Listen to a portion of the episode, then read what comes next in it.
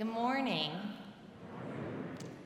Our scripture reading for today comes from the Gospel of Matthew, chapter 2, verses 13 through 23.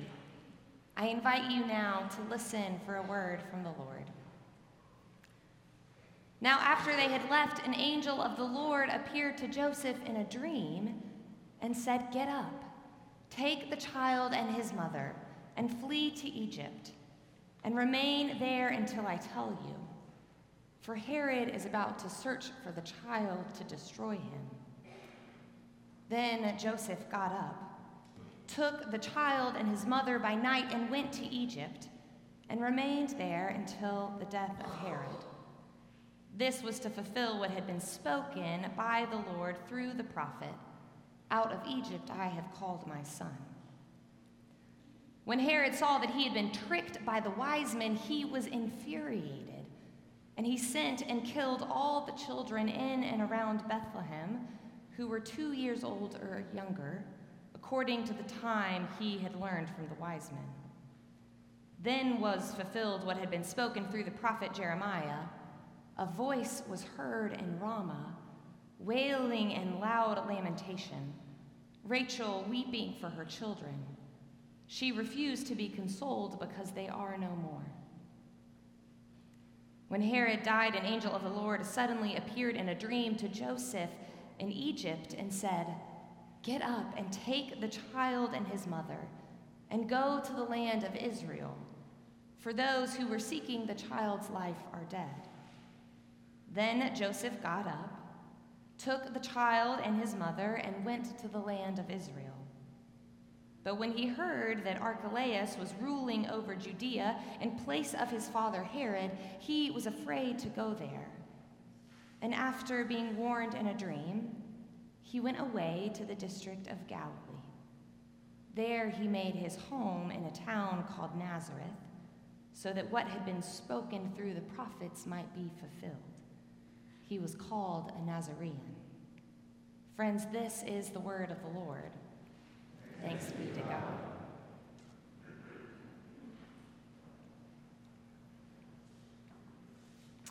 When I was in elementary school, my family lived in Jacksonville, Florida.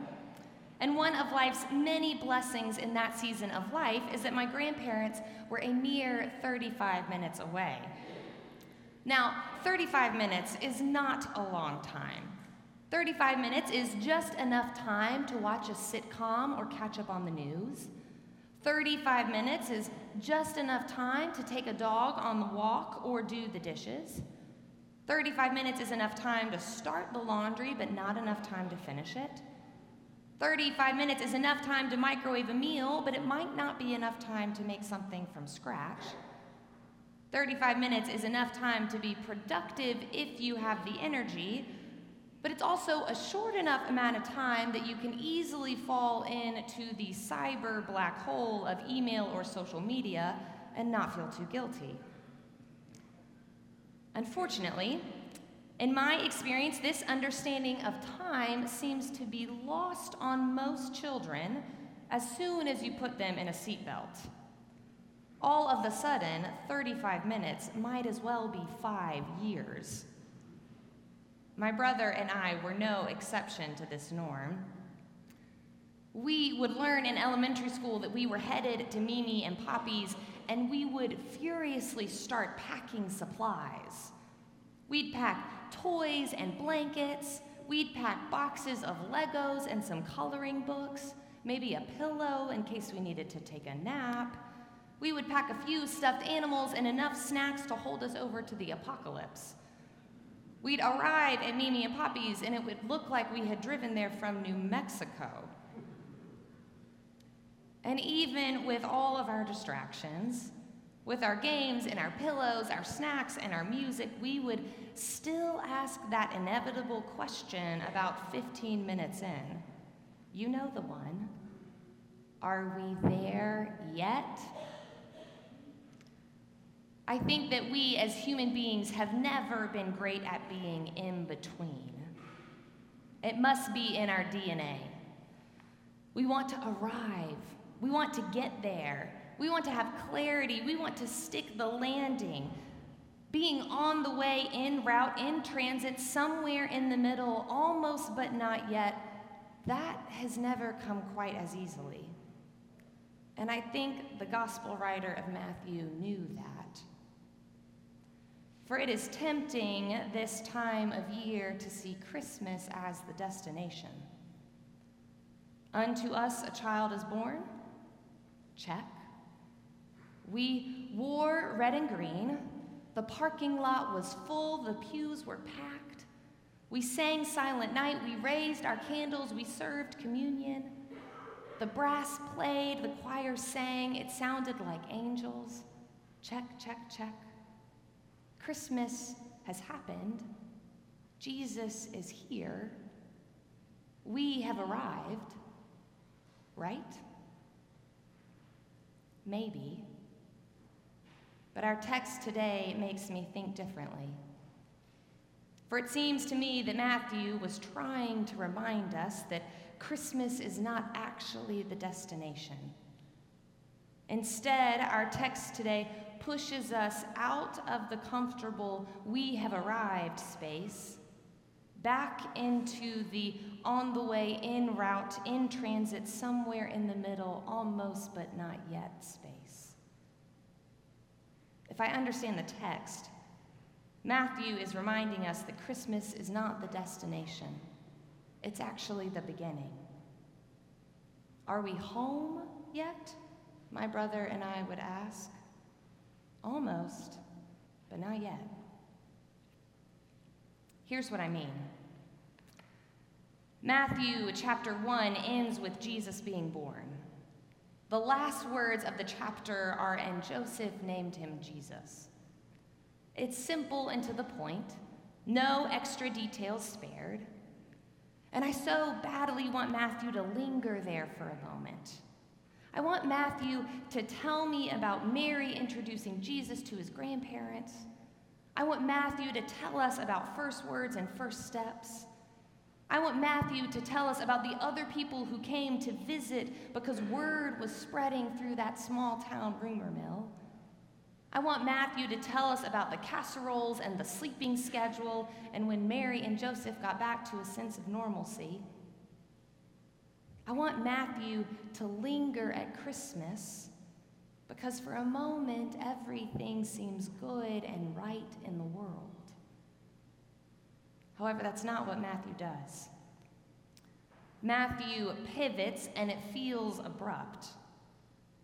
For in a few words, we go from Jesus being born and the Magi visiting, all is calm, all is bright, to Herod's rage, violence, and oppression.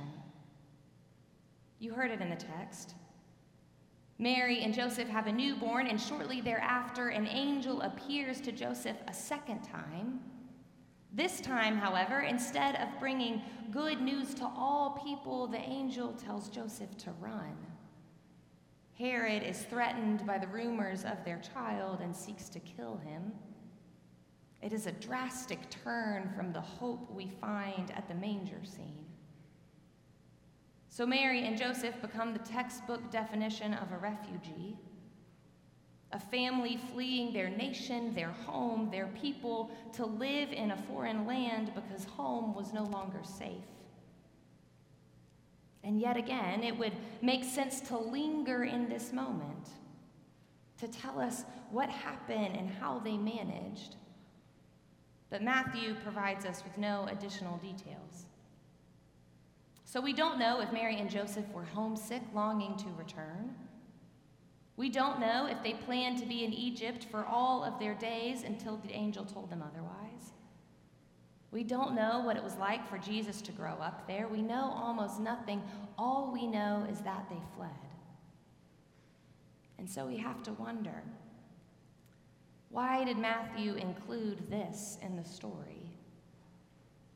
Why does Matthew pull us from the glow of Christmas Eve and drop us into this story of violence, fear, and oppressive power?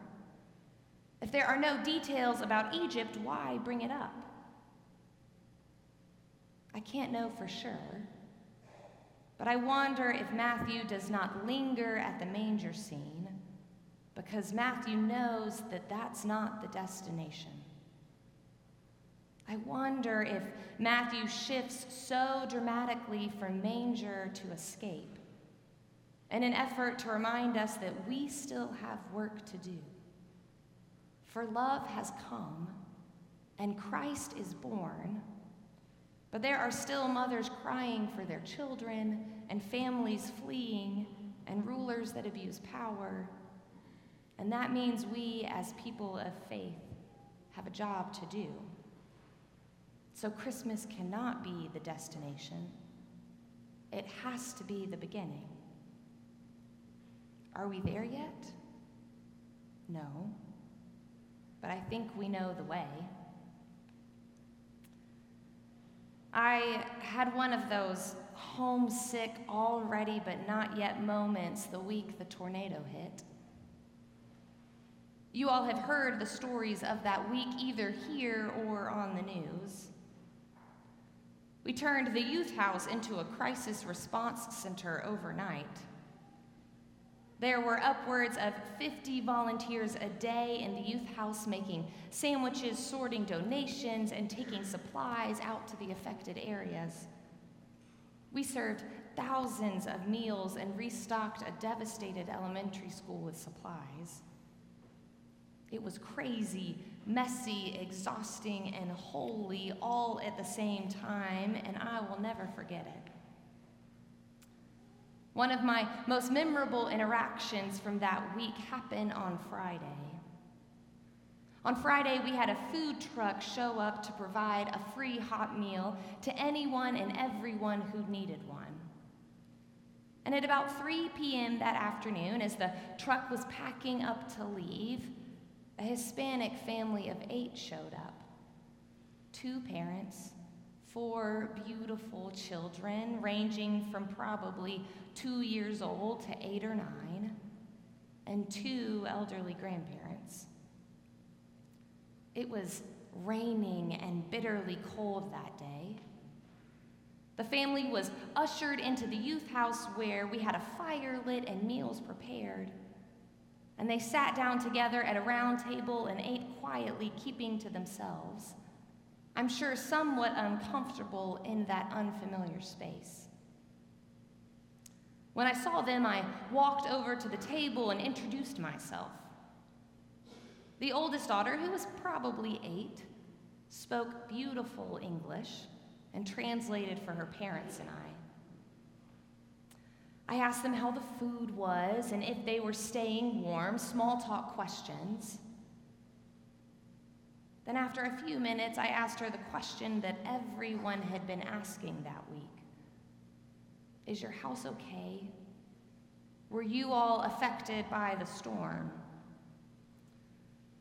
The little girl looked at me with big brown eyes and shook her head. And without words, I turned my face to the four adults at the table and saw the truth written in plain sight. They had lost everything.